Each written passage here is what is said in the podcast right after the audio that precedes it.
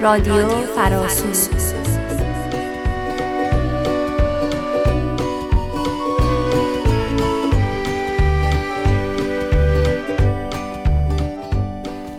تهیه شده توسط فراسوی معلولیت Ability Beyond Boundaries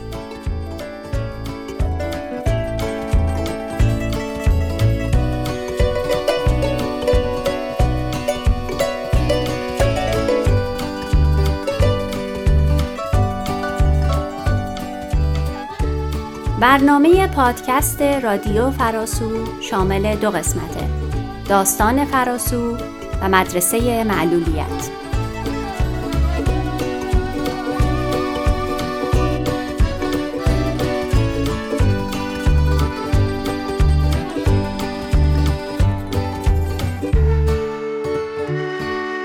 این پادکست تصویرسازی معلولیت در ادبیات و رسانه.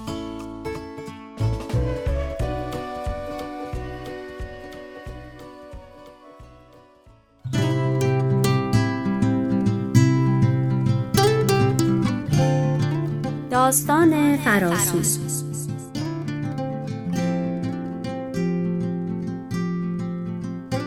لطفا دروغ نگویید. نوشته و خانش محمد صادق افشاری. تقریبا بیشتر روزهای هفته من و محسا پسرمون پوریا رو می‌بریم پارک. امروز هم یکی از همون دفعه هاست. من تا ماشین رو پارک کنم محسا و پوریا وسط زمین بازیان امروز پارک کمی شلوغتر از روزهای دیگه هم هست. ماشین رو قفل می‌کنم و میرم سمتشون. چند نفر دارن والیبال بازی می‌کنن که وقتی از کنارشون رد میشن توپشون با سرعت میاد سمتم. با دست توپو می‌زنم و بعد براشون دست تکون میدم و میرم.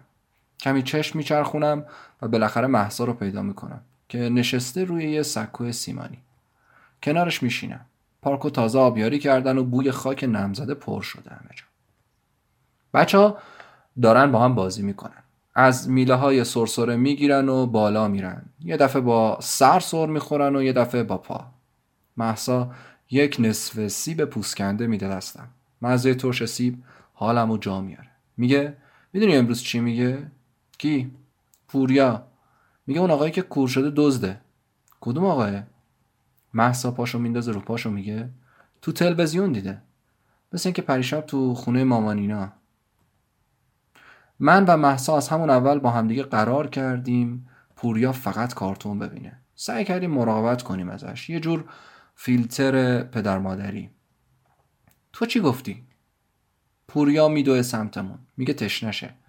محسا بطری آبو میده دستش. چند تا قلوب می‌خوره و بعد میره دنبال بازیش. هیچی. یه ساعت براش توضیح دادم کور کلمه بدیه. خودمو کشتم تا بگه نابینا.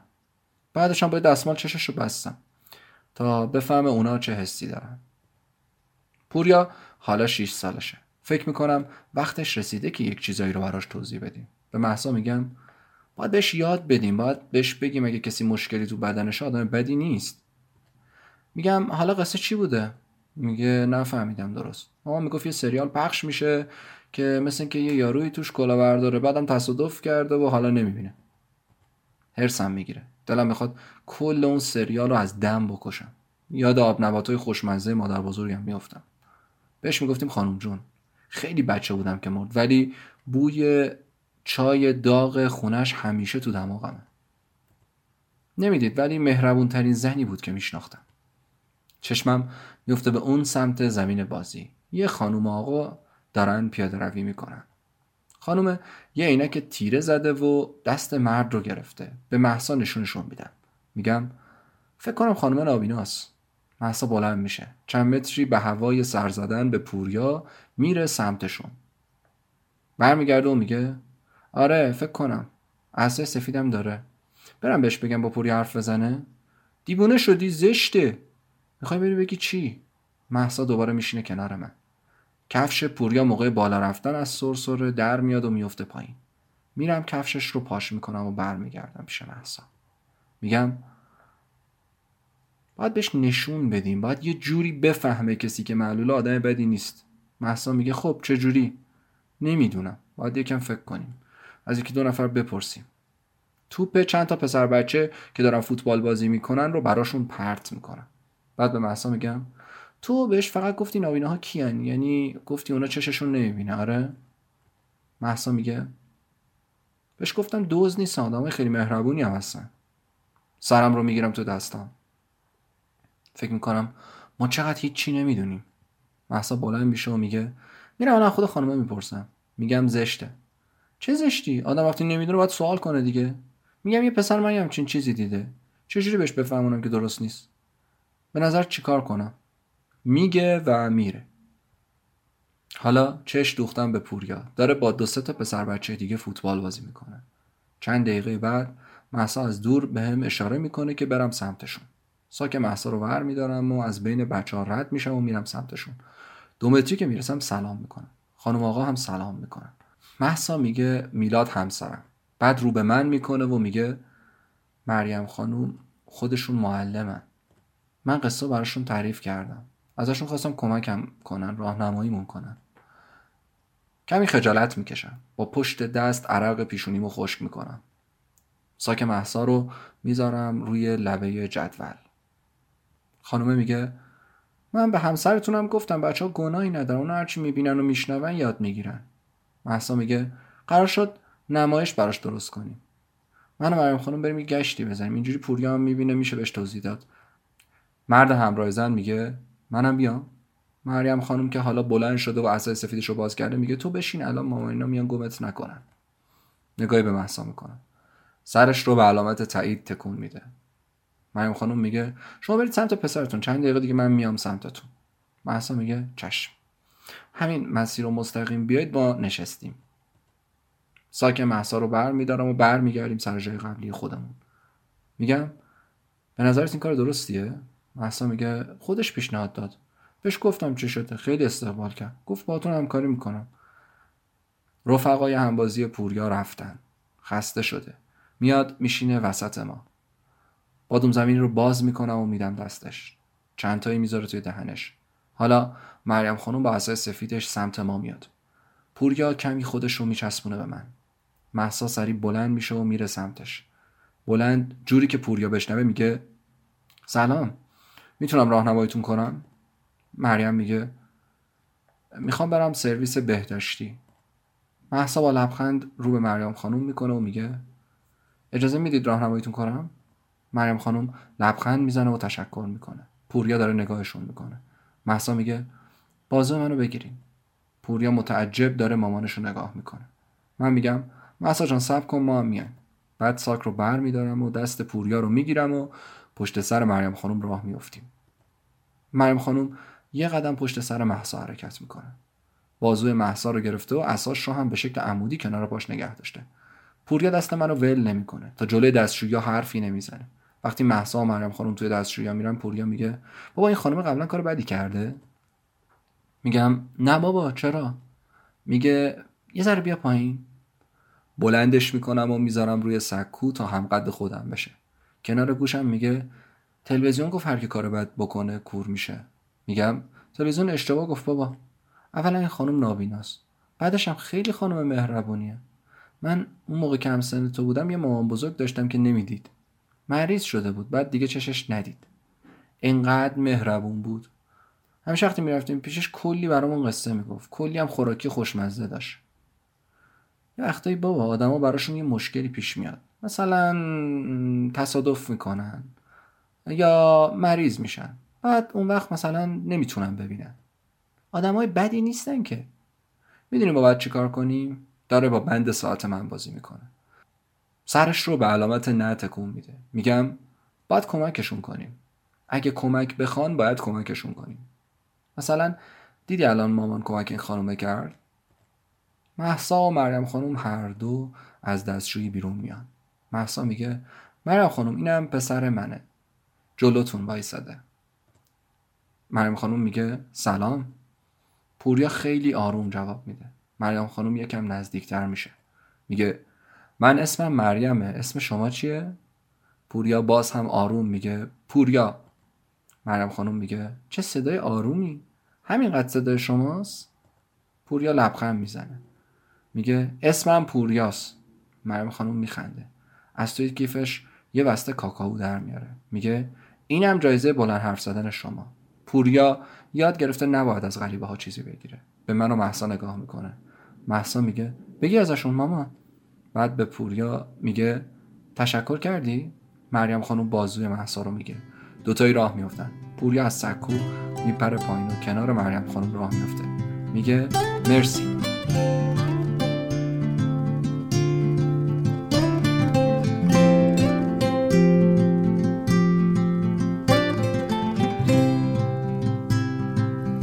امیدواریم که از این داستان لذت برده باشید و اکنون شما رو به شنیدن قسمت بعدی پادکست دعوت می‌کنیم.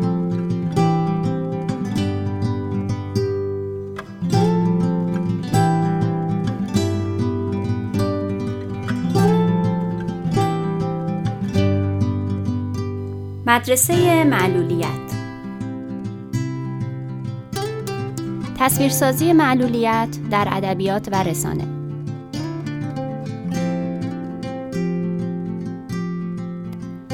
در ادبیات یونان باستان تصویر معلولیت به عنوان بزرگترین فاجعه زندگی انسان تجسم شده که تنها مرگ با اون برابری می کرده. پیام این ادبیات حاکی از این بود که اگر شخصیت داستانی نقصی پیدا می کرد از نظر جامعه نابود شده بود.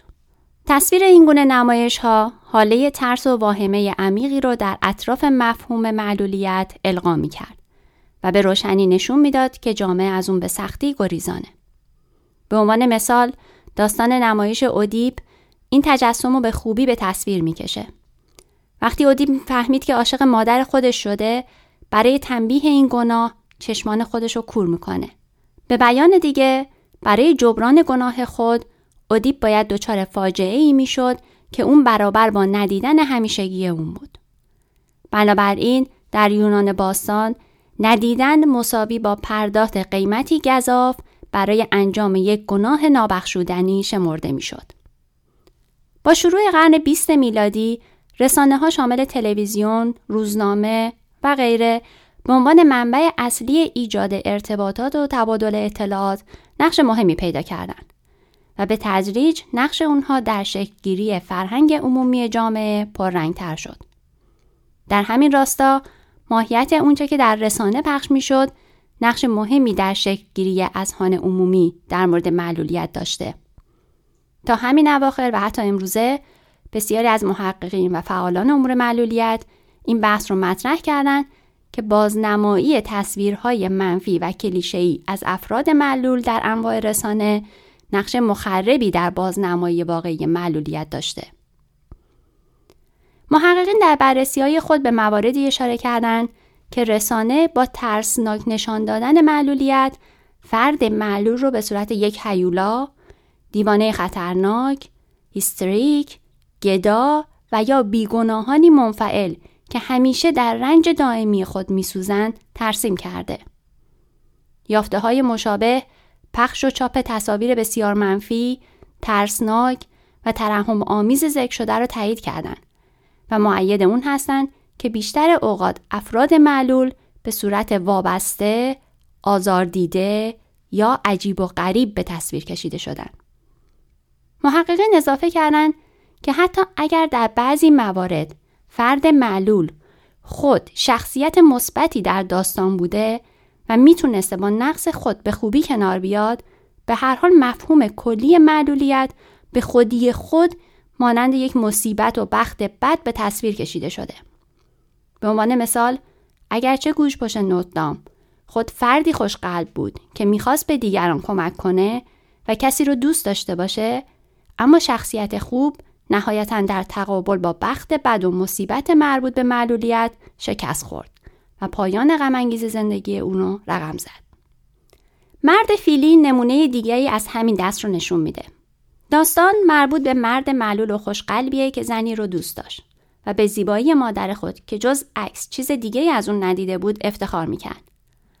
اما بعد از اینکه با فشار افرادی شرور برای اولین بار چهره خودش رو در آینه و زشتی و تفاوت ظاهر خودش رو با دیگران دید از میزان اندوه دووم نیاورد و به زودی جون خودش رو از دست داد.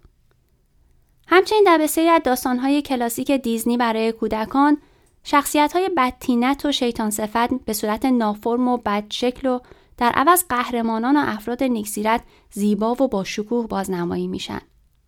در داستانهای دیگه افراد معلول شخصیت های درمانده هستند که معمولا قربانی خشونت دیگران میشن.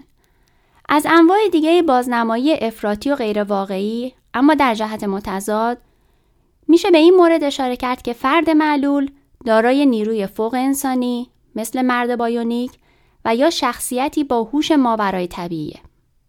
به عنوان مثال در تلویزیون استرالیا ریچل که یک خواننده نابیناست به صورت یک فرشته و الهام بخش دیگران به تصویر کشیده شده که نمایانگر یه سوپر معلوله.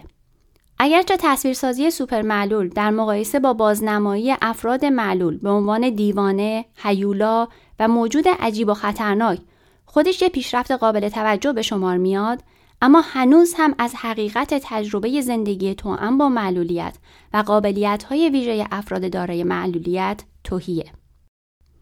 هدف از تولید این گونه تصاویر معلول ساز اینه که با ایجاد عکس عمل احساسی در بینندگان یا خوانندگان فروش گیشه یا مطلب خودروشون رو افزایش بدن.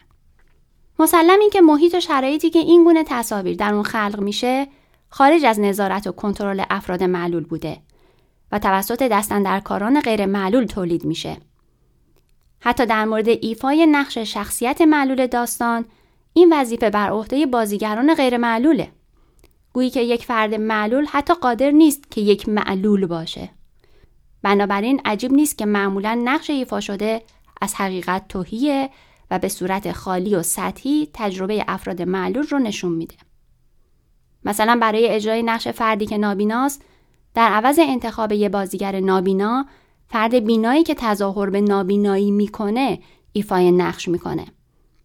این در واقع نادیده انگاشتن نقش و حق افرادیه که می‌تونن حداقل نمایانگر گروه خود باشن.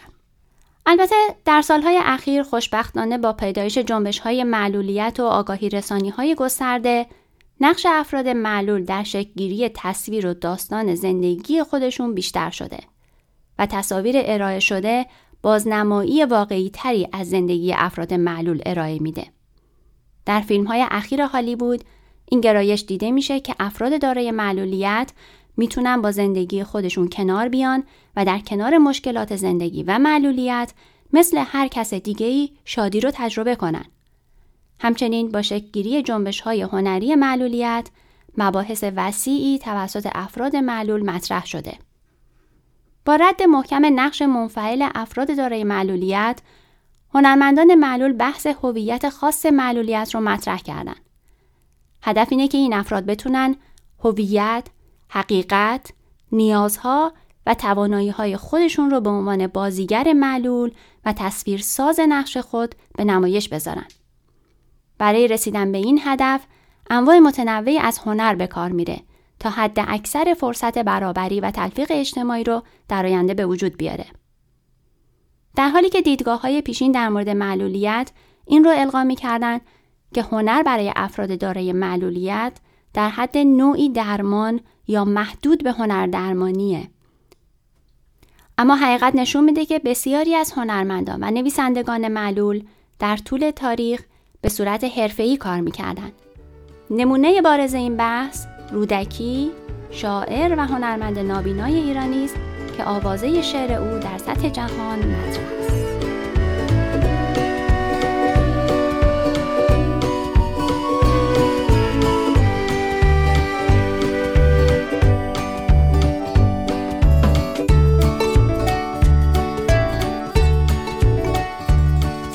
امیدواریم که این قسمت تونسته باشه نکات ارزشمندی رو برای شما فراهم کرده باشه و از اون لذت برده باشید.